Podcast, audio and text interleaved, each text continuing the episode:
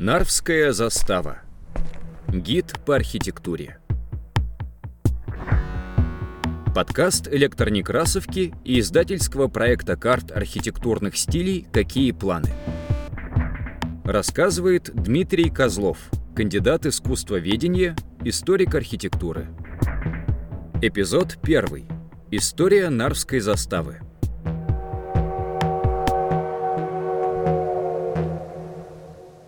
Мы с вами будем говорить о авангардной архитектуре в Ленинграде, и Нарская застава – это уникальное место в том плане, что здесь памятники авангардной архитектуры расположены чрезвычайно компактно, близко друг к другу, и их можно обойти за один час. Более того, так как это конкретный район, то здесь представлена очень широкая типология зданий. Здесь есть дом культуры, здесь есть э, школа, жилой массив, административное здание, баня, профилакторий, стадион, фабрика, кухня. То есть вот такое типологическое разнообразие тоже не может не радовать. Мы не смотрим на однообразные здания, мы видим каждый раз разную функцию, разную историю этого сюжета. Сама Нарская застава развивалась как так называемая рабочая окраина. Здесь располагались э, промышленные предприятия. Одни из самых крупных в Петербурге, Петрограде, Ленинграде. Это Путиловский завод, где производились пушки, паровозы,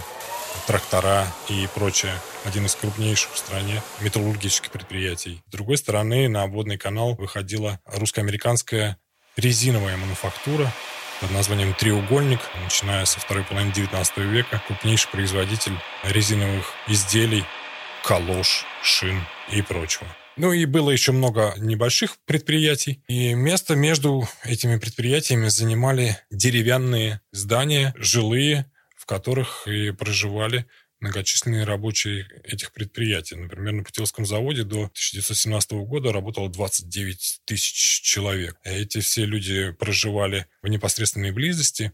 И внимание советской власти к созданию инфраструктуры в этих районах и было таким очень важным фактором создания положительного образа для себя начинают застраиваться эти окраины после окончания гражданской войны и преодоления некой такой строительной немощи. Активная программа начинается в 1925 году, двухлетняя программа, чтобы к десятилетию Октябрьской революции завершить комплекс э, сооружений и зданий. Это удалось сделать, и так на Нарвской заставе возникла развитая инфраструктура, а сейчас мы говорим о том, что здесь расположен музей архитектуры конструктивизма, авангарда под открытым небом. Здесь очень удобно прогуляться и познакомиться с этой архитектурой. Так как здесь располагались э, самые крупные промышленные предприятия, то и в первую очередь обратили внимание архитекторы на этот район.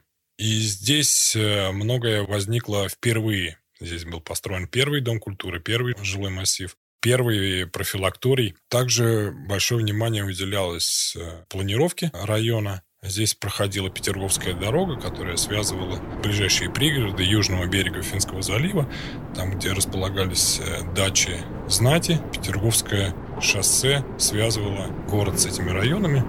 И вот э, реконструкция этой трассы была одной из важных задач. Также на Нарской заставе главным архитектурным объектом были Нарские ворота, построенные в начале 19 века в знаменование побед над Наполеоном.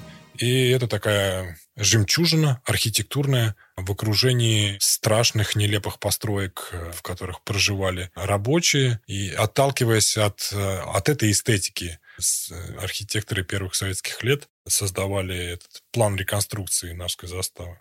Очень большое внимание к ансамблю в целом – возникает идея диалога двух площадей, то есть площадь стачек, на которой расположены Нарские ворота, и Кировская площадь, которая замкнет эту ось проспекта Стачек, где возникнет такой диалог архитектурный между зданием Кировского райсовета и Нарскими воротами. Мы прогуляемся по круговому маршруту, рассматривая памятники архитектуры 20-х годов, поговорим о некоторых из них.